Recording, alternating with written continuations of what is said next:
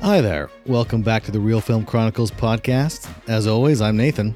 And I'm Brian. And in this week's exciting episode, we're going to be talking about a little film called Day Shift. Day Shift came out on Netflix.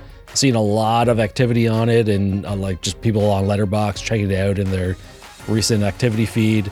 Directed by J.J. Perry, his feature film debut, uh, starring Jamie Foxx, Dave Franco, uh, Natasha Liu Bordizzo, Meagan Good, Zion Broadnax, and Snoop Dogg, amongst a host of other talented actors, including a little appearance by fan favorite Peter Stormare. Yes. Yes. Right? I always love when he shows up. So, I mean, with all that, I mean, vampires, I, they are they are alluring. They it is interesting to see new vampire movies come. There's so many different genres they they they touch upon. So we see a late the latest movie now is Day Shift uh, Yep. on Netflix, and this is an interesting genre mashup of action, buddy cop stuff, comedy. I mean, it's horror. There's a lot of gore going on in here, but like this movie really like touched on a lot of different genres that in the end for me made it pretty satisfying. Like what were your first impressions of Day Shift? I thought, I immediately thought of John Carpenter's vampires because, like, just that sense of like almost like the blue collar kind of vampire Mhm. hunter going around doing their job. It started off okay. Um, Jamie Foxx is obviously like, listen, like the dude's hugely charismatic. He's incredibly talented. So, like, a large part of why this works is because um, Jamie Foxx. yeah, if it wasn't for great. Jamie Foxx being here, yeah, it, the movie probably wouldn't be nearly as, as good. It may not have even gotten made if Foxx wasn't attached Yeah, exactly. I think it really fell apart for me in the second half, just in terms of it felt like it was plagued by this kind of standard Netflix movie flaws, which was that like it had a really cool, really great opening and a really great setup, but it it had no idea how it wanted to end it, itself. Right? It had no idea how how where it was going and what the end was going to be. It felt like, and it felt like there was a lot of setup for future sequels that may or may not exist. See, I got a little of the opposite sense. I felt like their will their world building wasn't nearly as heavy-handed as some Netflix's other elements. Like Brightburn comes to mind, where it is that similar thing where not only they're vampires, there's all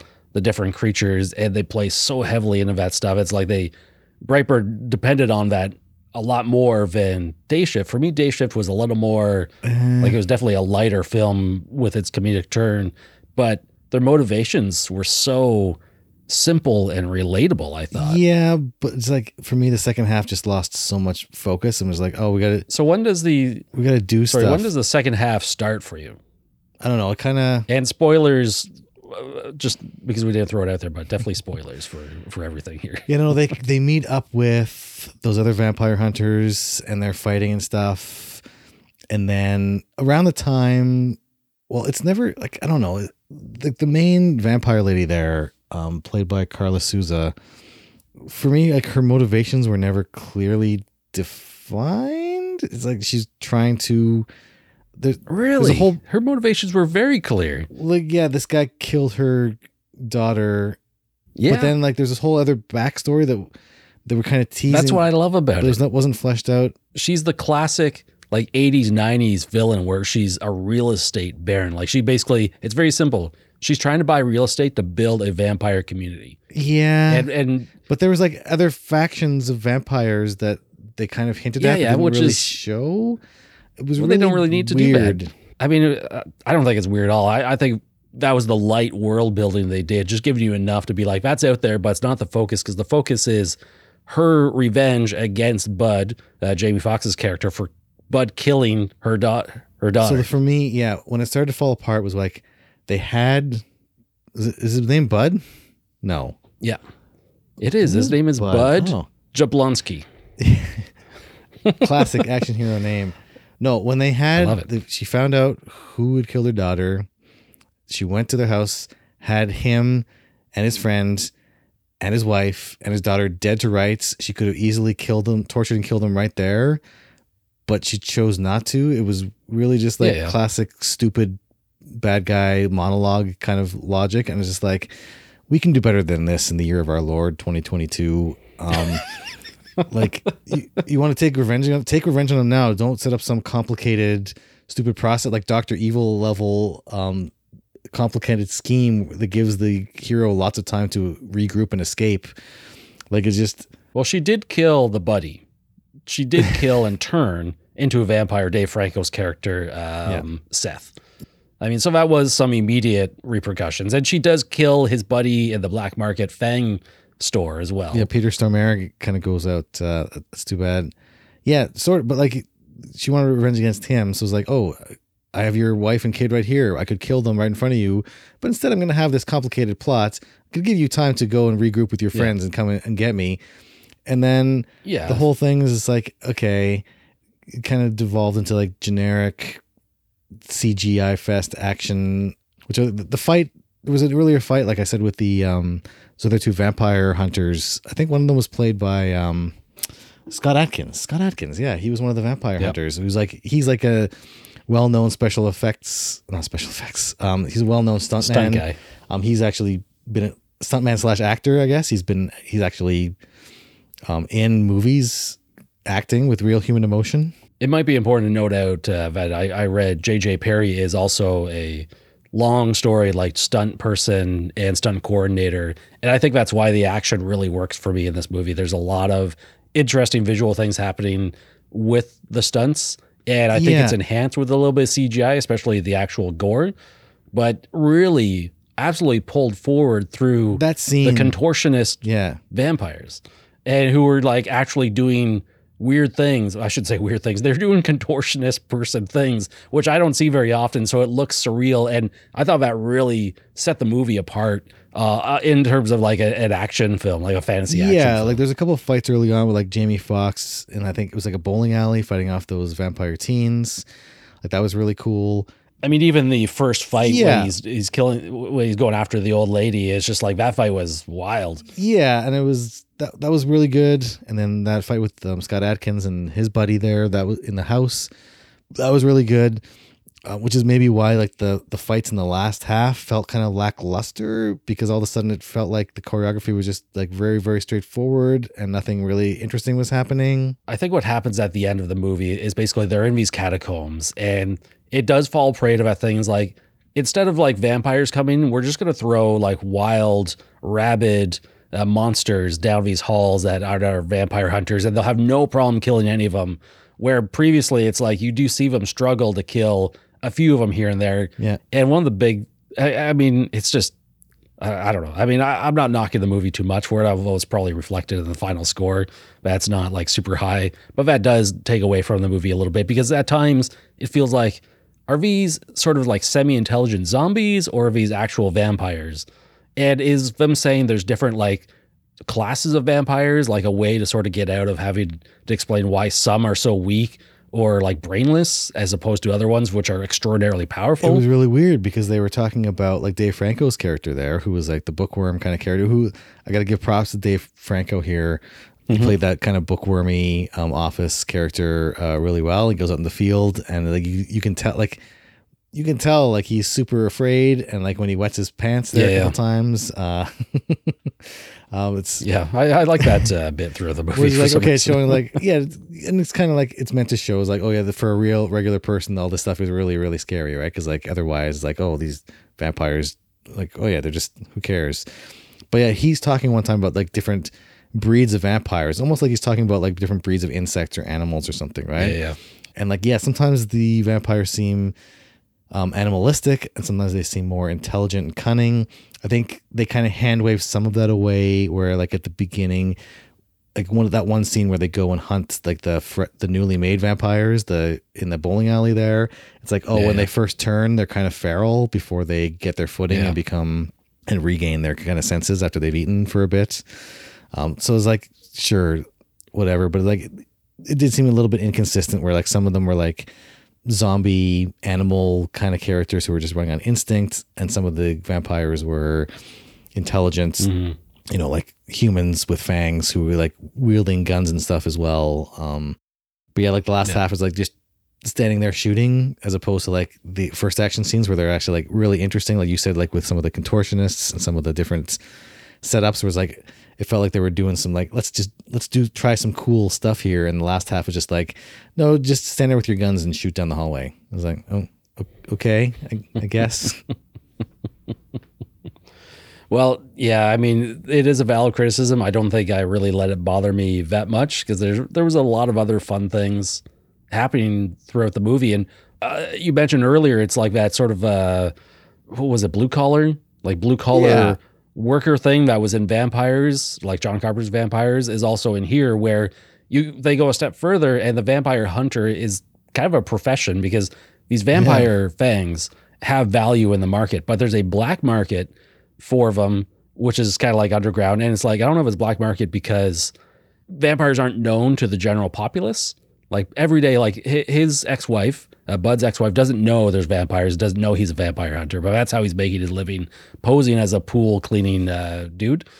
And there's a union of vampire hunters, which is just, it, I really like that touch. And it's just like, oh, he's been kicked out of the union, has to try and get back in because they pay a lot more for those vampire fangs. And they, they, I mean, Dave Franco's character is kind of like an expert. He can look at these fangs, immediately see these details, just like Peter Stormare's character will look at a fang and sort of see, like, you can see the age of them, see some details about them. I really liked that part and really it cemented it more the real world. And part of his, uh, Bud's motivation to go join the union and fight more vampires is he just needs to pay for his daughter's braces. At her school, Yeah. They mentioned in her school uh, tuition, but it's like I think everyone can relate, especially to the dental work. It's just like, oh, we need benefits. Workers need benefits, and you have to go join this union to get to get the full benefits and get all your money. And then you're he's nickel and dimed a little bit. He's just like membership fees right off the bat. So those five thousand dollar fangs are now worth about a thousand dollars in his pocket. So he has to go on a vampire killing like r- like over the course of like seven days or something, which happens very quickly throughout throughout the film. But he's basically just trying to raise money for taking care of his daughter because there's a threat that his daughter, his ex wife, are going to move across the country. It was, it was interesting. Did you like the union stuff? Did you like that that element? I mean, that's yeah. Dave Franco's character was was kind of interesting as that as that uh, like fresh face. You know, he's the office guy, but he's part of this vampire hunter world, and this is his first exposure to it. Just kind of like us, the audience, like we're gonna get a tour of what this guy does, like what a vampire hunter does, and all the rules. yeah, I thought it was it was an interesting idea. It's in the execution, I guess. It was just kind of on the periphery. If you're going to introduce that, I wish they would have fleshed it out a little bit more. It was there more as like I don't know. It was it was a cool idea. So it's like it's a kind of comedy, maybe dramedy is the right word for this movie. But then like the boss It's an action comedy. action comedy, but then like the the boss was just like cartoonishly just like really really weird. Everyone else was like it seemed like he was in a different movie than everybody else.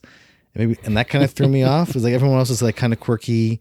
Um, but they were like like Snoop Dogg was playing like his um, you know, smooth criminal kind of character, like super calm and cool and collected. And Jamie Foxx was like the dad trying to make ends meet.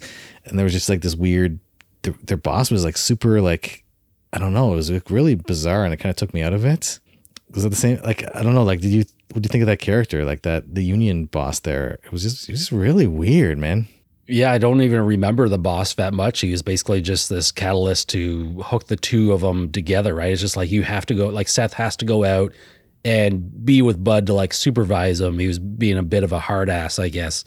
But it's just, uh, it didn't really factor into my thoughts on the movie afterwards. Like, I, I'm not even sure who plays him Yeah. or what what his character was through the movie. Was, I- was it memorable? I wish they would have had play that up more throughout the movie and come back to that a bit more because like th- that whole I always love the idea of like the underworld and like oh here's a secondary world happening kind of underneath the the sheen of of our regular everyday lives, our regular everyday civilization. That's why I liked the multiple levels of underworld happen here, where you have first off, vampires exist.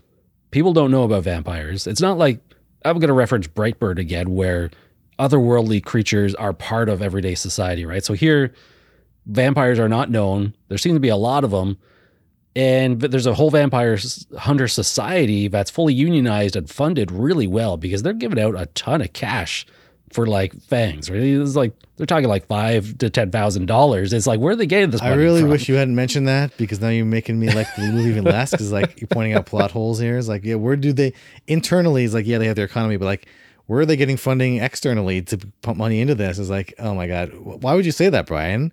I'm trying to. Well, because this was a light-hearted comedy film where that stuff doesn't really matter. Like they hint at it, well, and it kind of I matters. mean, you can point out. I mean, you could go take the CinemaSins approach and like I'm try and pick apart everything. No, no, no, no, no. I'm not. I'm not nitpicking this, Brian. But like I've said before, every movie has to have like it has to have an internal logic of the way things work.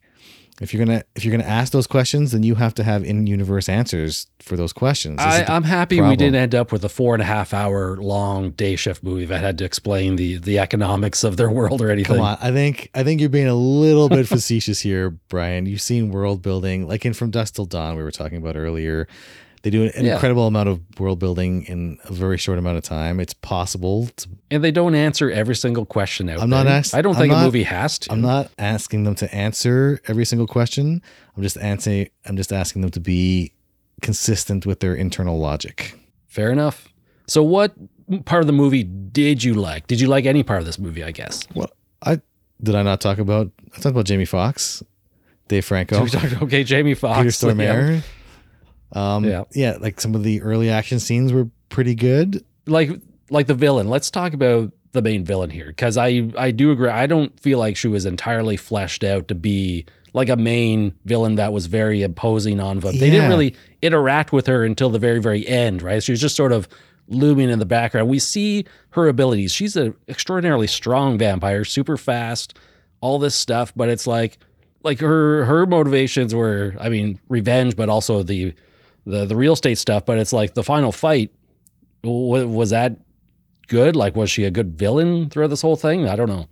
I mean, not, the the actor unfortunately wasn't given a whole lot to work with. It was really more about like having JB Fox be on screen and be pretty cool. I think. Yeah, unfortunately, to the like the main villain didn't seem menacing at all. Um, maybe it was maybe it was a matter of maybe not having maybe like miscasting maybe because like the actor just didn't real I didn't I didn't get the sense of she wasn't scary to me. She like there was no, at no at no point in the movie was I worried for the protagonist because of that that villain. I was like, she's not scary at like she's not threatening at all. Like I, don't know, man. Like even that last fight is like she can move like essentially for functionally she can move as fast as the flash can that fight should have been over in literally two seconds again is like just follow your own internal if she can move that fast or, or maybe she can't move that fast all the time maybe she gets tired but just give Yeah. lines like i need more blood to move some to move fast again i was like i don't know man but like why not just like if you can move that fast why not just punch through jamie foxx's chest and rip out his heart in the first two seconds of that battle It- i, eh, don't, I, I don't mean, know. basically, I, it's that classic villain thing where they want to see the hero suffer and they need to set up the environment. It was just like, all right, we're going to, like she says explicitly, I'm going to, what was it? She was going to turn her his daughter into a vampire, have the daughter drink the blood of the mother, Yeah. and have Bud watch the whole thing and then kill him afterwards, right? And why she couldn't do that in the house when she had them all dead to rights, I don't know. Maybe it's just a weird v- vampire like ritual thing. She's got to go into her, her underground layer Sure. to like make it like that co- much cooler. But I I don't know. It's just it is a classic maybe like it's because like trope, really. the characters like the daughter and the wife didn't seem too worried about it. Like she kept telling this and then there's like yeah like you don't know me that much. Is like you don't know me that well. I'm gonna get angry and i'm gonna get i'm gonna get back at you. It's like the daughter didn't seem scared. The wife didn't seem too concerned about it. Maybe it was just like maybe it was partly the director was just like he's a first time director so I give him some slack that way. It's like didn't really sh- didn't really sell the emotional weight of like what was going on in the story. You're talking about these like really horrible things like essentially like real world analogy would be like uh, you know inducting this child indoctrinating them into a cult and forcing them to kill a parent. Is like that's a Yeah. horror that's an incredibly horrifying thought That's a horrifying idea, and in a comedy film, you're not going to go in those in those directions. Yeah, right? but even- it's just all you can do is threat. It's like she, the daughter, has the plot armor. in an action comedy they could have had like oh yeah like they could have been like frightened or something shown some kind of emotion other than like they got sure they get angry like they're defiant it was like i don't know as a regular joe if i were captured by vampires like i wouldn't be probably talking back to them i don't know like that's not fear works differently. I don't know.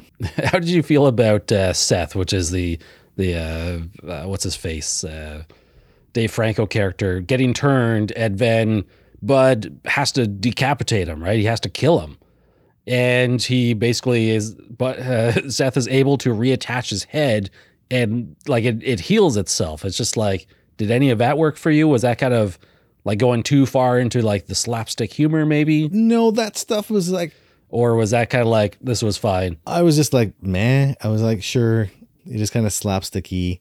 Dave Franco, again, like he did a really good job with that character where I felt like, oh, not every character has to be a badass, right? There's different roles until at the end, Yeah. it's like essentially him becoming a vampire was a way of them short circuiting that and turning him into an immediate badass. Cause then he starts going from not even being able to use a gun to like tearing people's like arms Yeah. off and jumping around and doing crazy acrobatics. So that kind of that kind of undermined the character for me a little bit, where it's like, oh, we don't need every character to be the gun-toting um, action Yeah. hero. There's actually other functions. Like, yeah, his value came from his knowledge, and it's like, no, no, no. His va- you're only valuable if you can, you know, wheel, you know, shoot a gun and tear people's arms off. It's like, okay, so you took like took the where these characters were differentiated and interesting, and then you just like homogenized them. So it's like they're all action heroes now. It's like it was okay, I guess. Like Dave Franco did a good job. Yeah. But again, it felt like they didn't really know. Once he was turned into a vampire, it's like they didn't know what to do with him. It's like, sure, go and fight some guys now. It's like, sure, like you've been a vampire for two minutes. These guys have been vampires for hundreds of years, but like you can go and kill them. It's fine. I I think he did struggle quite a bit with the uh, like the main bodyguard fight, it. I think he needed the help of the uh, the lawyer, not the lawyer, the uh, the neighbor.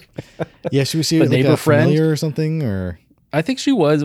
Was she a vampire? or Was she a familiar? again, it wasn't super clear. I have to go back because I thought she was a vampire because she had the vampire blood like in her fridge. but I thought she was like she was a servant of one of the vampires. I don't know. It's not really super clear. you know, I, yeah, I'm not sure. Uh, it didn't uh, didn't really think about it too much because it was more focused on the fact that there could be like a good vampire, and Seth is basically a good. Like he wants he wants to go kill all the other vampires, even though he's a vampire now.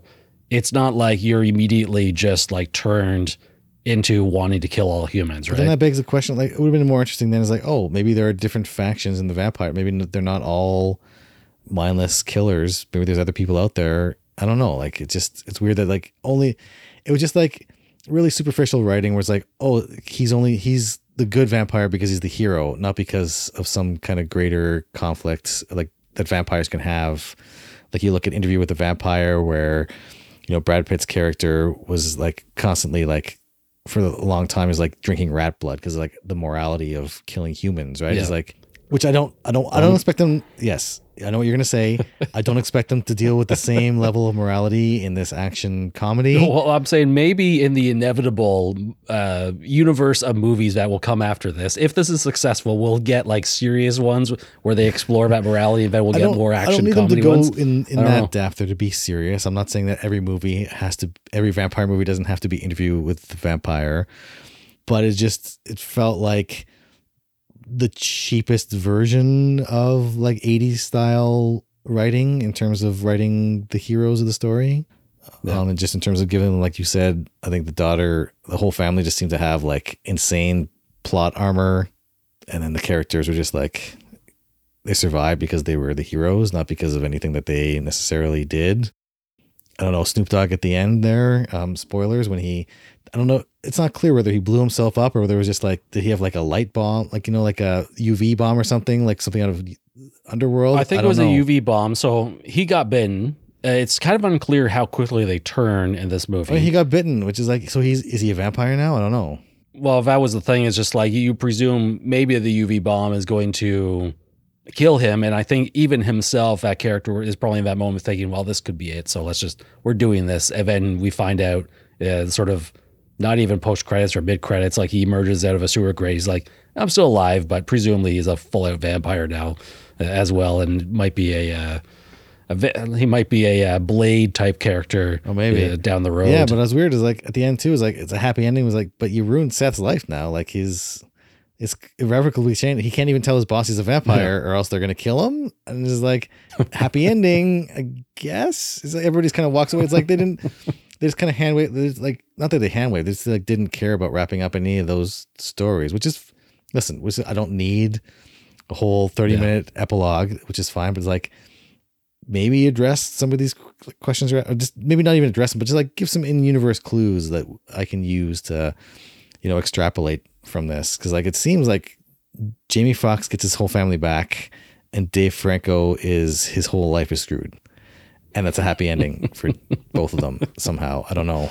Well, uh, Dave Franco seems somewhat happy that he was a vampire and uh, he could do some some new things with his life. But guess. I think for Dave Franco is like he turned into a vampire and it's like he felt more comfortable with that than he did like what was expected with him before if that makes any sense like they kind of wanted him to be out of the field and he was not comfortable he was he was happy riding the desk and now he is happy to be out of the field because he has superpowers I guess. Oh, I don't also, okay, something I did like about the movie when they tried to expand on the vampire mythology. So one thing was like, oh, it's different species of vampires. Like that's cool. But then there was the other thing Yeah. where they're, I think when you killed them or when you were near a vampire, you got like their pheromones or something on you, or you got some kind of there was Oh, some other right, substance where yeah. you had to like oh, go Oh, I forgot home and clean yourself. Like I think Jamie Foxx had put together this mix with like garlic and something else. It's like, okay, that's an Yeah. interesting idea where they're trying to like add to the vampire mythos and add their own kind of ideas in there. Like it was kind of it was kind of it was neat where there was like okay they they were actually putting some thought into into some of this. It was like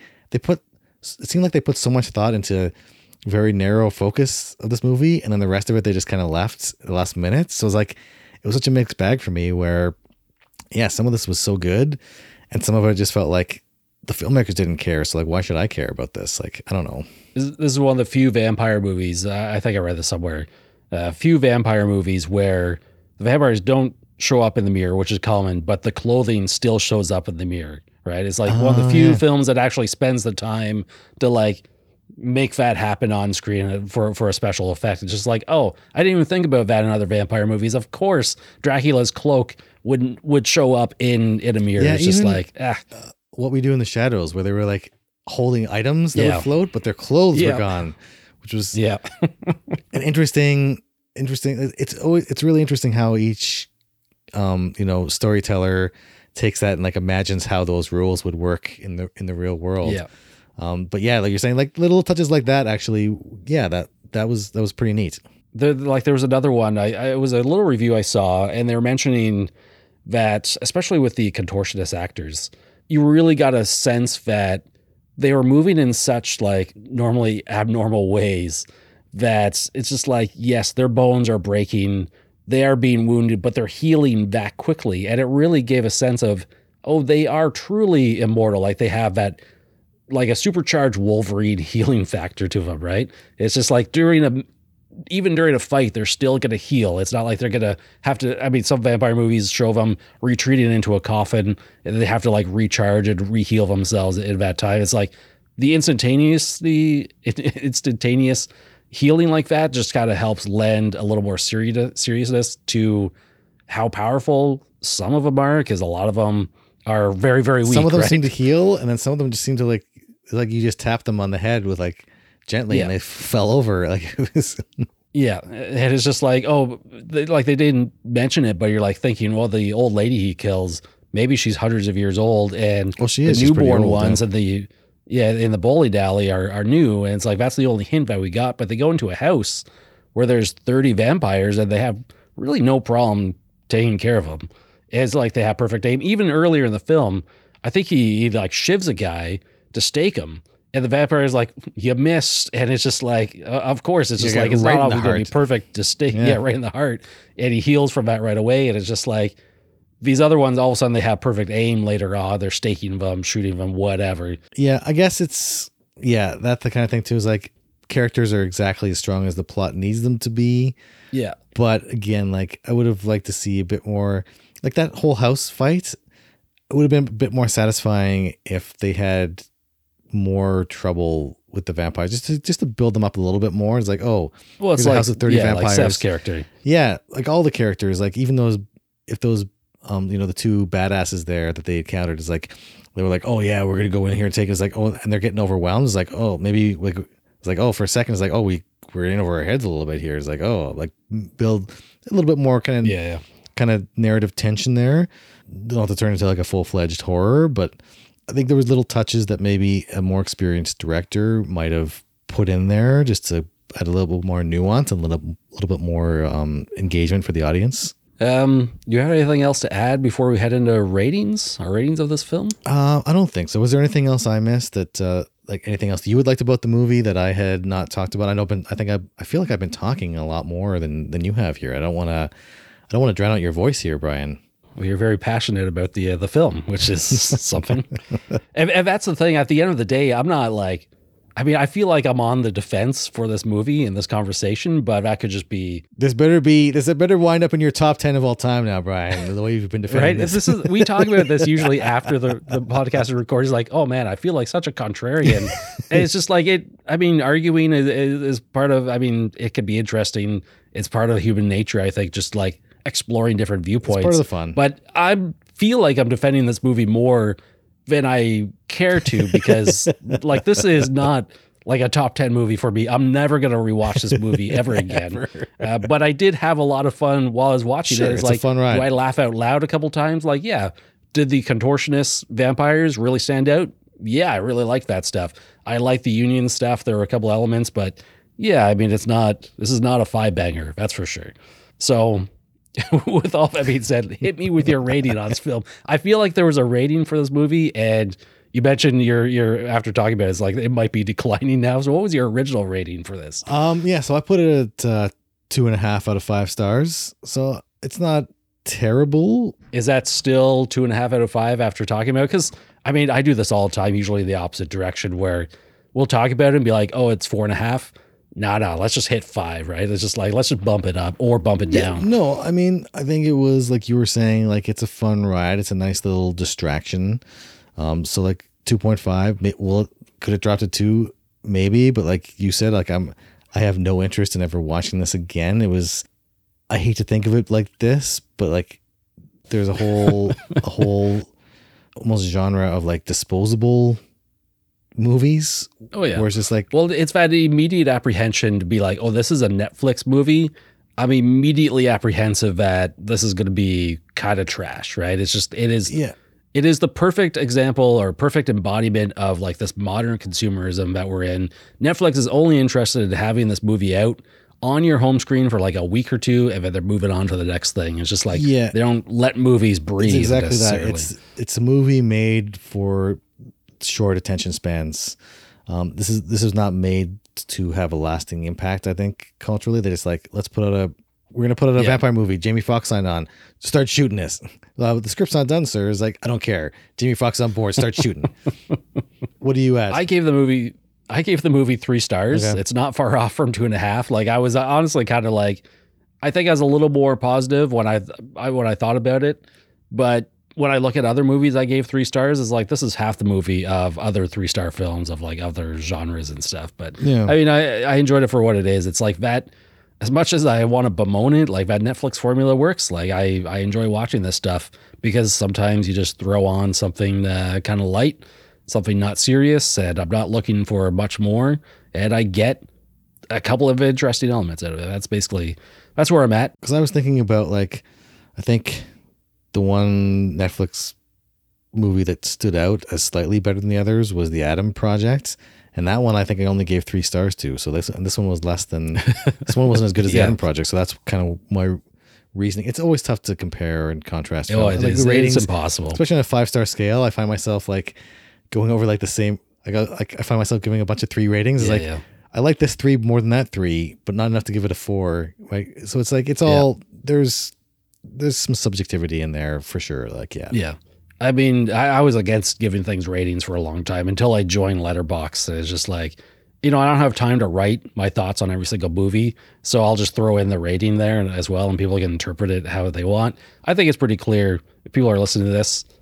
You know, it's all about the discussion. I mean, there's a number at the end of it, but you sort of get our Yeah. impressions of it through. But yeah, through the through the whole movie, as soon as he had his, as soon as Jamie Foxx had his discussion there with uh, his ex-wife or estranged wife, all I could think of uh, Lisa needs braces. Dental plan. Yeah, Lisa yeah, exactly. braces. Dental plan.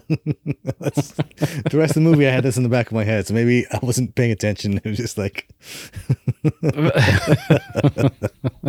um, around the internet, I mean, we, we we usually talk about the other ratings. Uh, Rotten Tomatoes, the critic rating. You have a guess on this? critic rating. Um, I'm gonna say like 65. 65. It was at 56. Just swap those two numbers Oh. around. 56% critic. What do you think the audience rating is on this on Rotten Tomatoes? Audience rating. I'm gonna put that. I'm gonna say like 70 on that one. I think the audience. seventy-three percent. Yeah, pretty uh, pretty accurate. Letterboxd, usually a little more discerning of an audience. I think. Oh, Letterboxd. I don't know, like around three. I'm gonna say like you're. I'm gonna say you have your finger on the pulse here in this one. Two point eight. Two point eight. Yeah, so you are. Yeah.